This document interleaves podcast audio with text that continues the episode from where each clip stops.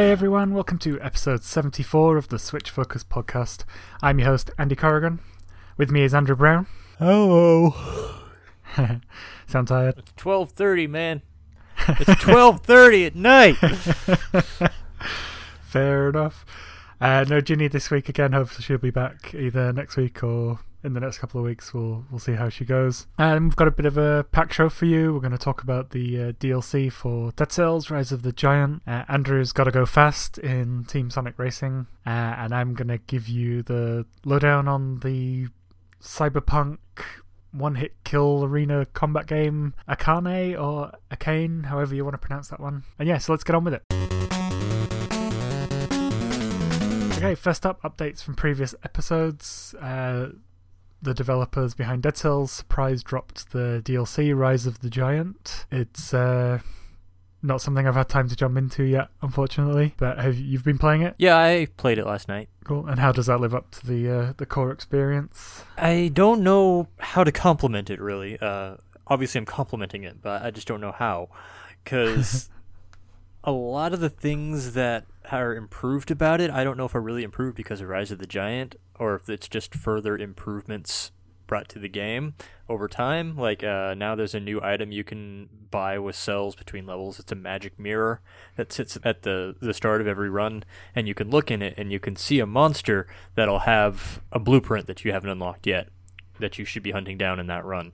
And there's also a tailor that's appeared at the start now, and still more things you can buy with cells now is alternate costumes to wear rather than just the basic costume that was available before. And there's quite a large number of them. And just in addition to new recipes and things like that, on top of that, there is the new adventure you can do because at the start of the game, before you were this little blob thing that dropped down into this cell, and there was this unexplained giant skeleton in the room that just never seemed to do anything.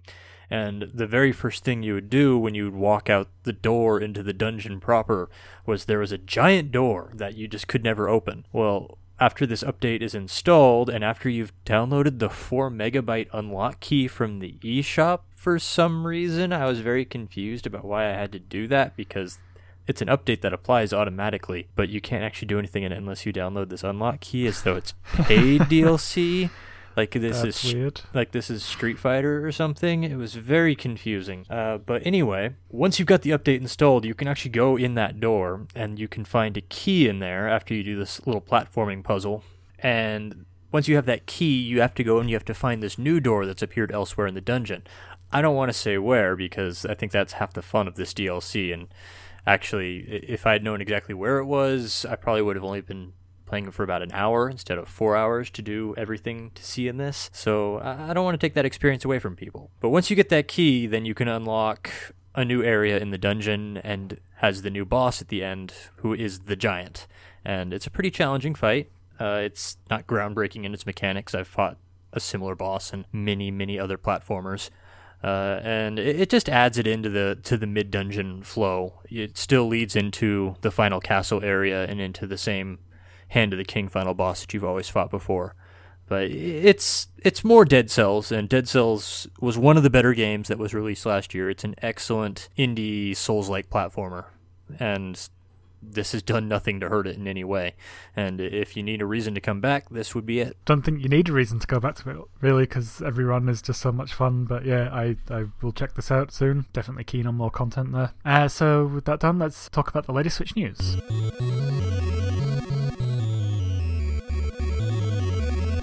Before we get into laughing at Capcom, just uh, something that I did notice yesterday: DC Universe Online is coming to Switch.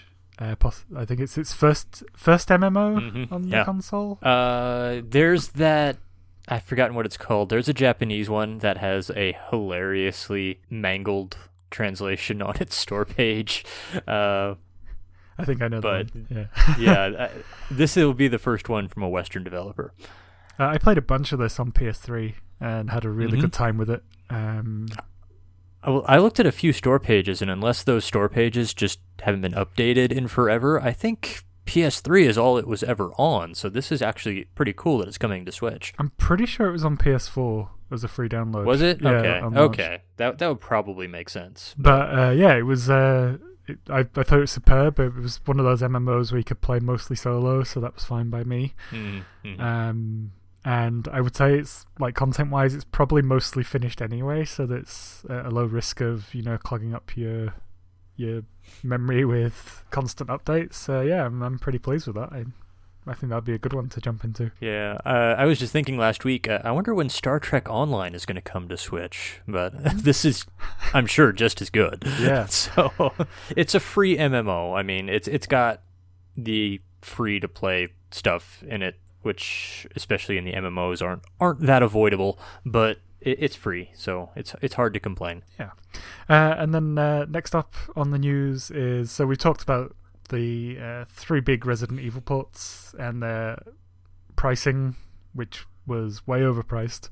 Uh, cost talking Resident Evil Remake, Resident Evil Zero, and uh, Resident Evil Four. Not only were they overpriced, but from from what we've seen uh, coming out over the last couple of days, they're also really, really poorly optimized on Switch. So it leaves Capcom in a place where they're asking for more money for a considerably worse product. Uh, this is really disappointing considering they were on last gen consoles and ran perfectly fine. Mm-hmm. I've played the remake on PS4. It's an excellent port. Yeah, and uh, yeah, they were out on you know like PS3 and everything and ran fine too.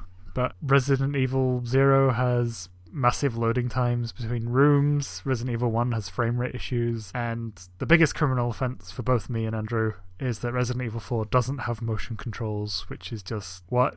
I just. I just can't get my head around them not doing it. Maybe they'll patch it in. Yeah, maybe. I mean, I, I'm I am just so done with Capcom right now. it's just it's it's surprising to me because they they did a good job with uh, Monster Hunter and, and a lot of the other stuff they've put out. Maybe this is something they've just shipped to a third party porting studio and they're not very good. I don't know. I mean, the no motion controls thing on Resident Evil 4 is not a deal breaker. Like I, Especially uh, since Digital Foundry reports that it actually runs better in handheld mode than docked. Oh, okay. But yeah.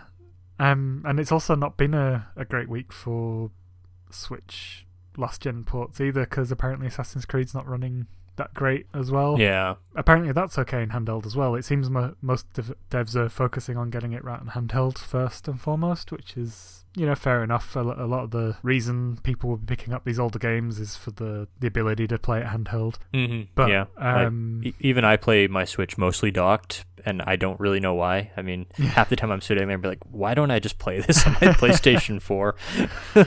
but, uh, um, and it's like, yeah, and, and I'm pretty sure it's just lazy ports because we've seen, you know, older, more intensive games running on the system well, but it's a shame. Um, and the the fact with Resident Evil appearing to run badly sort of explains why I couldn't get a a review key for that one. But uh, oh well, uh, it's there if you want it. Like I'm sure they're functional and I'm sure they play well. It's just irritating, especially with the price. People always exaggerate, like especially the Resident Evil frame rate thing. I'm sure it's far from game breaking. I'm still gonna buy them when they go on sale. I'm just I'm taking some satisfaction in the fact that uh, I'm not buying them now, and this gives me more reason not to. yeah, we're on our um, pact at not buying them at full price, which I'm gonna stick to for the time being. So, mm-hmm. yeah. yeah, power to the people and all that. Okay, so with that, let's talk about what we've been playing this last week.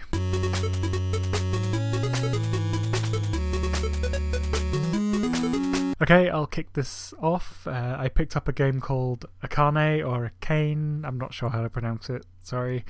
Uh, I I wouldn't have got this under normal circumstances, but it was uh, half price for people who who had bought uh, a number of games on the eShop. One of them was One Strike, which we talked about in the last episode or the one before that. And I had enough coins, so I got it for free essentially. So, uh, so this game is kind of like an arena roguelike. Uh, so you play a uh, badass uh, female katana wielding warrior uh, who is in like a the cyberpunk setting of Mega Tokyo in the future, uh, and basically you're in a caged arena and just countless waves of bad guys just keep rushing you from from the sides. Uh, everything in the game is one hit kill, so you only need to hit an enemy once with your katana or your gun, uh, and they only need to hit you once as well. Uh, and how this is structured is you unlock new stuff by completing missions. So the first couple of missions is finish a run with a combo of 50 or shoot 50 enemies, which is a lot harder than it sounds, trust me. Mainly because the uh, ammo uh, it runs out pretty quickly, and to to regain it quick enough to use it, you have to keep killing more enemies. And yeah, so if you complete these missions bit by bit, you'll unlock new gear. So I've got like a, sh- a shotgun now instead of the, the, default pistol.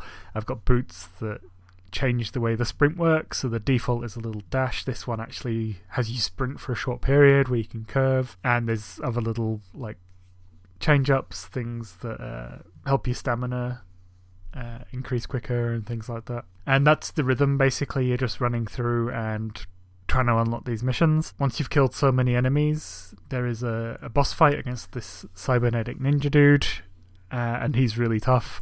And then once you beat him, the whole thing starts again. Um, at this point, where one of the missions is to kill three of them in one run, so it means I've got to keep beating this thing three times. The combat itself uh, is really, really fun. It's really responsive like there's heavy and light attacks, and everything just is super smooth, dodging smooth. The once you get into the rhythm of it, of like switching between your katana and your gun, it's just super satisfying just to keep tearing through these waves of enemies. But that's about all there is to it, really. There's there's not a a lot of progression outside of the missions so it's sort of fun. I've been jumping in for like half an hour at a time, and I th- I think that's sort of really how you're meant to play it.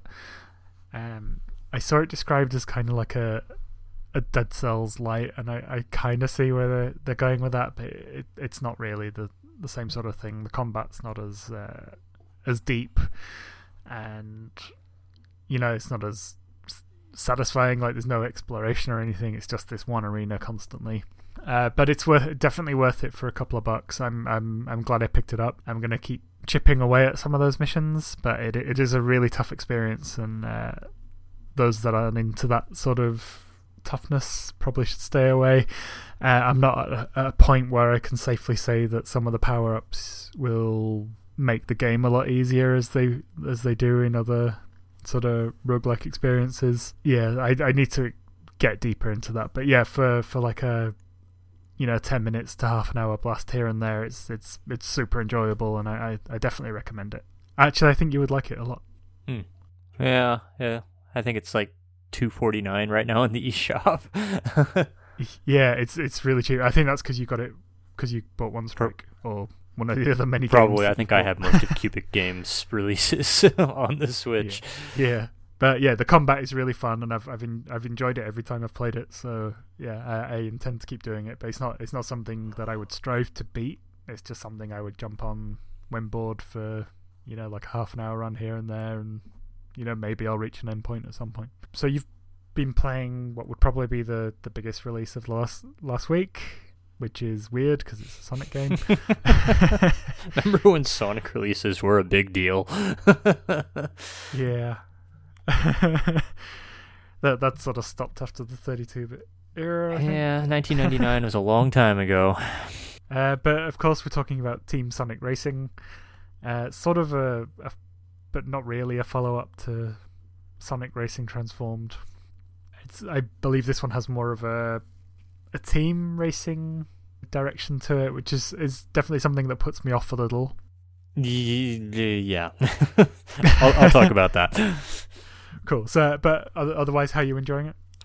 Well, this is a kart racer, so it has the same problem that every other kart racer will face, and that's it. It has to live in the shadow of Mario Kart, especially right now, Mario Kart 8, which is the best version of Mario Kart so far.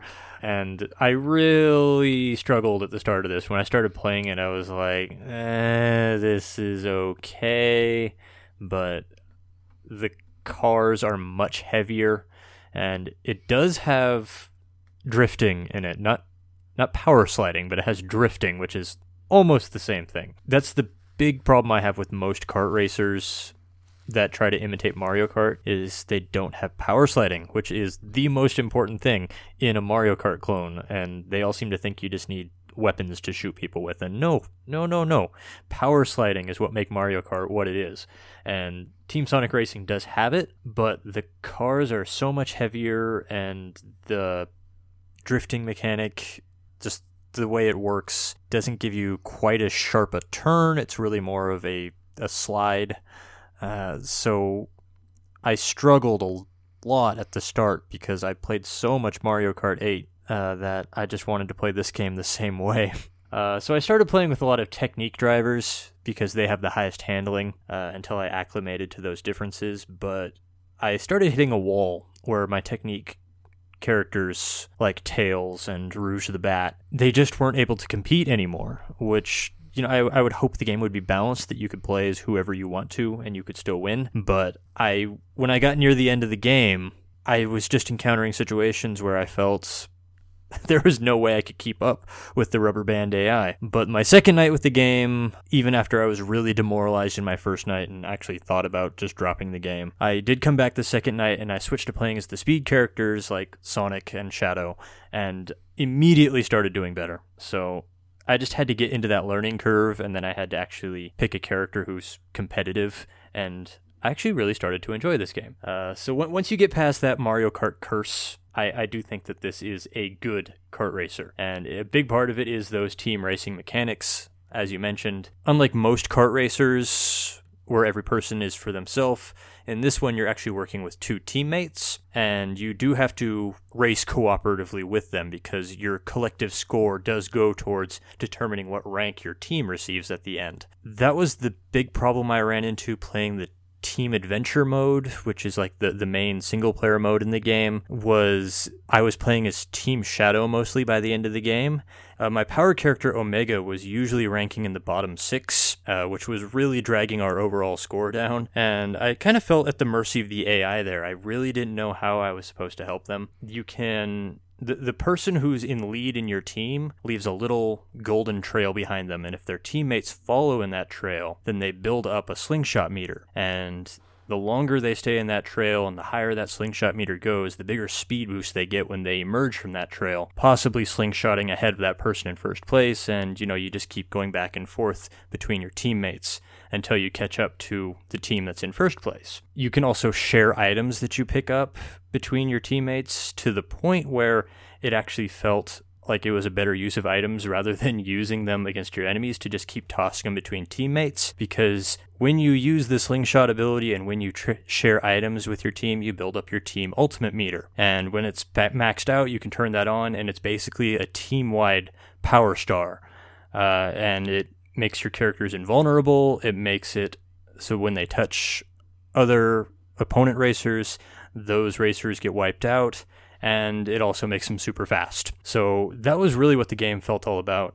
Uh, I, there's not really a blue shell item that I encountered. Nothing felt like the equivalent of that in terms of a game changing item. It was seemed to be all about the team ultimates.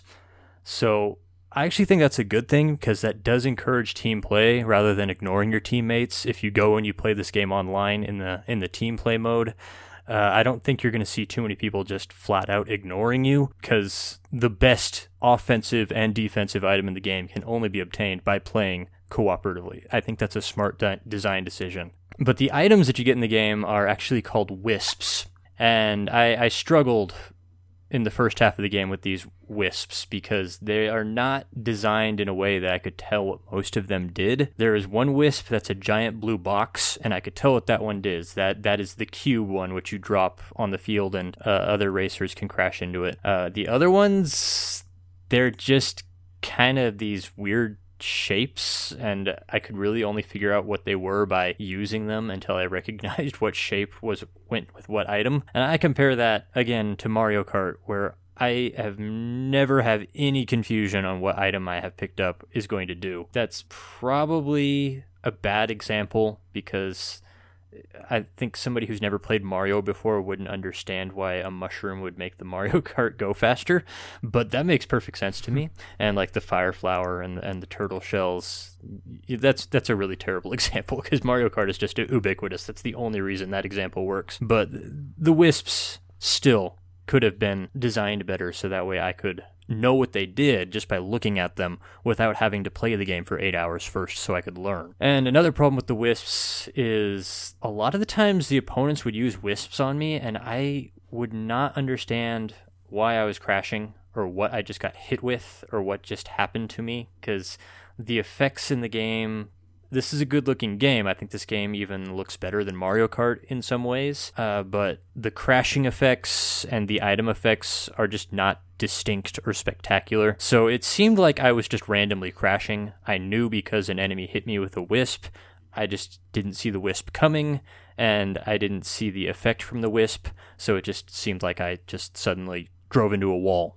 it, it, was frustrating. Yeah, it's um, I see what you mean because uh, like although okay if someone's never played mario and they're they're confronted with these items from you know in super mario kart like the mushroom or the fire flower and stuff like they're very distinct mm-hmm. though like you you would quickly pick yeah. up what they do and their effects are obvious and like when you get hit by a green shell you know you've been hit by a shell and like what the hell is a wisp anyway is this something that's just bespoke to Team Sonic Racing, or is it something from Sega's past that I'm not aware of? Or this is the first Sonic game I've played since Sonic Sonic Adventure 2 Battle, so I don't know. like I didn't even know who half the characters in this game were. There's like somebody named Blaze the cat. I don't know.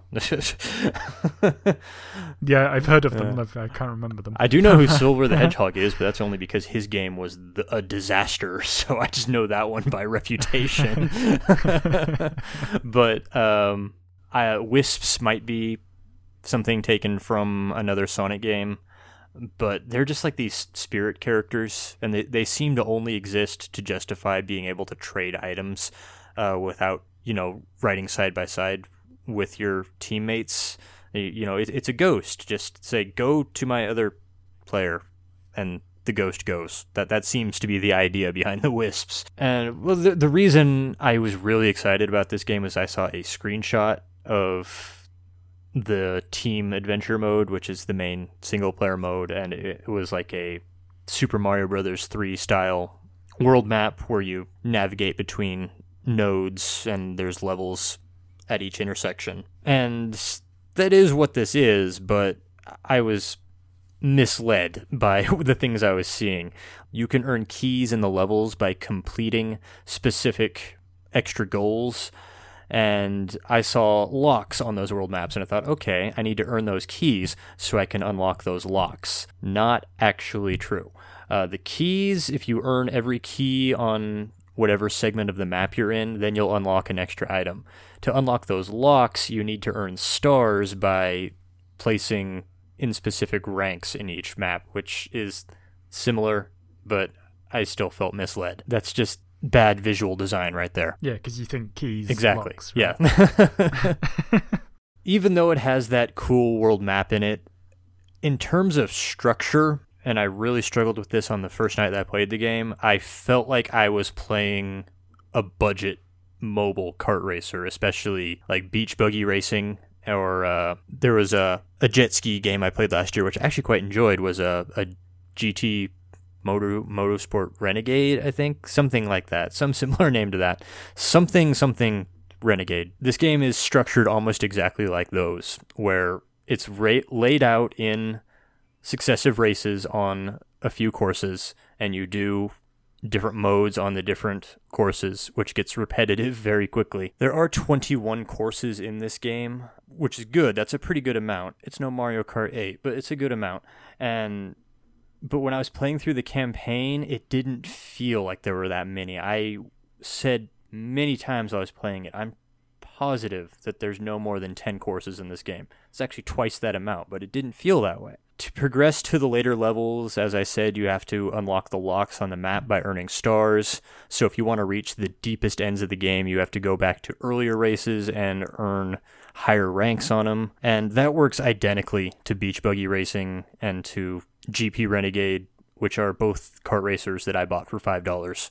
So I was playing this and I was like, I feel like I've just paid forty dollars for beach buggy racing with Mario Kart 8 quality graphics. That was how I felt my first night playing the game. I did start to enjoy it more as I got into it, uh, and I started to appreciate it on its own merits rather than going, man, I wish I was playing Mario Kart right now. Eh, yeah, that that's that's pretty much how I feel about it. It's not a bad game by any means, but it, it's a Sonic game. it, it, it's very middle of the road. Uh, it could be a lot better than it is.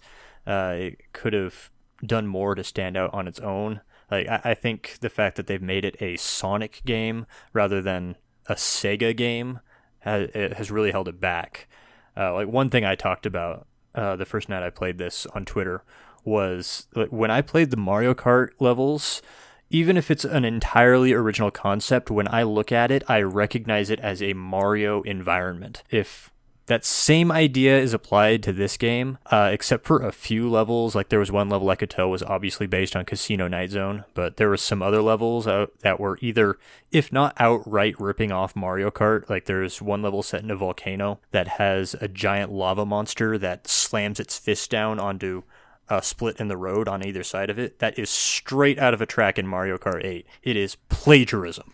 and there's another course set up in the sky where you race through the clouds, and a big part of it is set on metal struts and giant rings that are held up by helicopter blades. Again, taken straight from a course in Mario Kart 8. When it's not taking from Mario Kart 8, I don't recognize this as a Sonic level. I don't recognize it as a Sonic environment.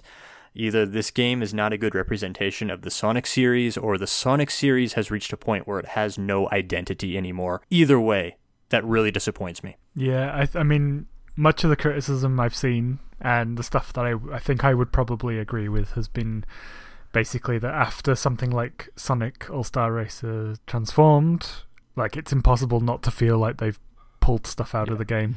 Uh, and I saw I saw an interview where uh, the developer said they this is they've purposely done this because they're trying to rebuild Sonic back up as a as a brand. They got a lot of work to do. Yeah, but like it was like the the last game like when I because I think I reviewed it as well for for an indie site, and even as someone who didn't really grow up as a Sega boy, like found a lot of joy in just like seeing how these tracks the the tracks would like change and evolve as you as you played them. Like uh, they during, do not change. This yeah. What you see is what you get in these. Yeah, so they change in amazing ways, and then there'd be some Sega reference that you know, like a lot of them I probably wouldn't even appreciate on the same level as someone who grew up with a Mega mm-hmm. Drive or but um, I just just taking that away just seemed like a really bad idea to me from the offset and the team team thing like it sounds like a neat way to change up the kart racer uh, and it's sort of you know how you go about winning a kart racer because you know like Mario Kart is like be the fastest don't get hit but yeah it just uh, just doesn't sound quite in line with what I look for from a, a good kart racer. Um, but when I reviewed Transformed, it was like, wow, this this is better than any Mario Kart I've ever played. Hmm. Like that. That's how much I loved it until Mario Kart 8 came out, and I was like, oh no, okay, wait, the king is back. so I just, I just feel like they've taken out a lot of what I personally would get out of it, um, and that the the direction is not the sort of thing that I would particularly relish. But I can see how it would transfer well as well online if people are going to play it properly. But then I've, I've played a lot of, uh, say, team ba- team based online games where people just ignore how to play it properly and do their own things. yeah. Who's to say? Uh, so just a couple of other things I was going to chat about before we uh, depart. Uh, I did actually finish uh, New Super Mario Brothers Deluxe U this Finally. week. Just chipping away world at a time. Just in time for Mario Maker 2. Yeah, and there's there's really not a lot you can say about New Super Mario Brothers Deluxe. That is the main problem with New Super Mario Brothers. yeah, you know It's like I, I enjoyed every every moment I played it, mm-hmm. but and, and and it's fine. It's serviceable, but that's all it is. It's not it's not amazing. It's there, there's a couple of moments where there's like you know Nintendo at the their creative best, but it it's yeah. just it's just lacking. Uh, it's fine. That's yeah. all it is, and it, it's kind of like that. Um, that BT and Nintendo I keep talking about. M- m- much like um, the last Kirby game was, like it's Yeah. good. It's a good time. You'll enjoy it while you play it, but then it's not. It's no, never going to be something you remember. It's it's not a, a Mario Brothers three. It's it's not a Mario World. I'm trying to keep those comparisons to the 2D ones there, but you know, it's it's serviceable. If you want 2D Mario, you'll have a good time. Ju- Just it just won't blow your socks off. That's just disturbing from a Mario game. Like, Yeah, like i- if the best you can say about a Mario game is eh, like that's that's really disappointing from Mario. Like, you know, at least Super Mario Sunshine, people love to complain about that one. At least that one's memorable. And like Odyssey, I was disappointed by Odyssey, but at least I saw things in it that was the reason I was disappointed. Is like this could have been so much more than what it was. Oh yeah, I, I always say the worst games are the ones that leave you feeling nothing rather Yeah. than disappointment or anger. Um, but like you know, at no point was I disliking playing the game. Like I never went, "This is boring" or "This is rubbish." Why I should play something else. It's just, it's just fine. That's it. Hmm. Um, the other game I played, um, so I've been in a weird mood this this past month where I just can't settle on something to play start to finish, which is really unlike me. I'm just in one of those phases. So I've sort of parked Dragon's Dogma because I'm just not in the mood for something that deep and meaty. Uh, and just curiosity got the better of me, so I thought I'd have a, a quick poke at uh, Chocobo's Mystery Dungeon. Every Buddy. Uh, now, when you played it a couple of weeks back, probably a couple of months back now, Mm-hmm. you said based on my enjoyment of things like Tangledeep and Quest of Dungeons, Yeah. uh, you thought I would really like this one, especially you know because it's it's basically those sorts of design uh, design philosophies, but with a Final Fantasy skin. And so far, so good. Um, I've only played maybe two hours, uh, so I, it's Oh. not like I it's not like I can offer a lot of in depth uh, thoughts on it so far. But I can I can absolutely see why you said that those few episodes ago. It's uh, it's definitely it's definitely you know the correct description um, and it's it's cute, it's friendly.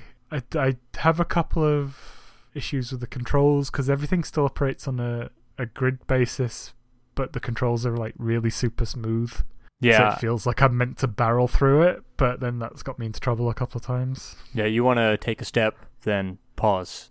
Just Yeah. pause for a moment and just just a split second and just see if you're in trouble or not. so so from that end, I, I found using the D-pad to be a lot easier. yeah. Because it's just like run, run, run. run, Oh no! but uh, yeah, just um, I've just unlocked the forge, and I'm I'm gonna look into uh, figuring out uh, unlocking the other vendors and stuff. Um, but so far so good. I I immediately recognize it as a game that I can't just play start to finish, even if I was in that sort of mindset currently. I I think I would have to chip away at this like couple of the dungeons at a time or you know treat each chapter as like an as a game I think even then you would get overwhelmed. I'm in the third chapter or the second chapter. Uh, I forgot how the chapters are arranged. I'm in the chapter after the one you're on, and the dungeons get quite long.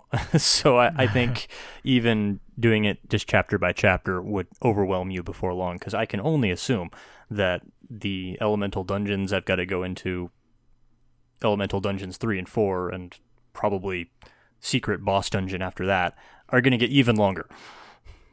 Yeah so i've got that to look forward to. Uh, enj- but enjoying it so far. It's uh it's definitely in line with things that i've liked before uh, and with the final fantasy flavor that that always gets me in so i like that. I like the the town interactions and sort of wandering around there. I just found myself watching him on the swing for quite a while earlier today. It it's the same animation. I've got a video It- uploaded of the chocobo just riding the slide over and over and over again. And I was like, uh, chocobo, aren't we supposed to be saving the town right now? Going on the slide. Going up the slide, going down the slide. the look of joy on his face on the swing is just something to behold. but yeah, uh, so I'll keep you informed on my progress on that. Um, but I think it'll be one I'll I'll play it play for for a bit, then drop for a bit, then play for a bit, then drop for a bit. Yeah, So- I started progressing through that much more rapidly uh, once I found the white mage in town that you can take into the dungeons with you. Uh, having a dedicated healer just following you around makes your life a lot easier. Yeah, I mean, there's a lot of little little mechanics here. Like you, you heal every time you walk, but then Yeah. you you'll lose your uh, stamina, which you can then replenish with uh, the Gysahl greens, which are sparse, and like you can walk on the spot to heal, which was a thing I learned uh, in the last session. um, but yeah, uh, other than that, I'm I'm pretty happy with it. It does make a very good first impression, at least. So yeah, look forward to playing more.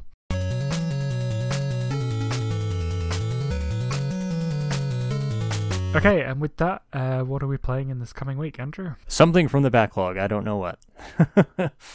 Spin a wheel. Do a Twitter vote. I've got a random number generator I can ask. Use a random n- number gen- generator. Yeah. uh, I'm just gonna flick between uh, Chocobo's Mystery Dungeon uh, while I've got the momentum, and keep playing some Akane or Arcane. I still don't know how to pronounce it. It's probably Um, Akane. Yeah, I, that, that was my best guess.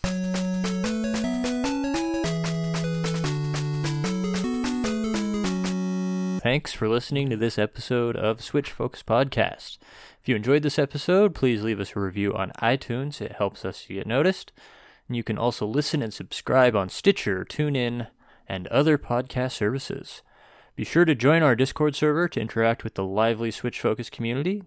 You can follow us on Twitter, YouTube, Facebook, and at switchfocuspodcast.com for updates, news, and other content. Check for links in the show notes.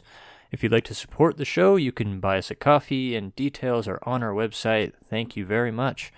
If you want to follow us individually, Andy is at Flame Roast Toast, Ginny is at Ginny Woes, and I'm at Play Critically, streaming on twitch.tv slash Play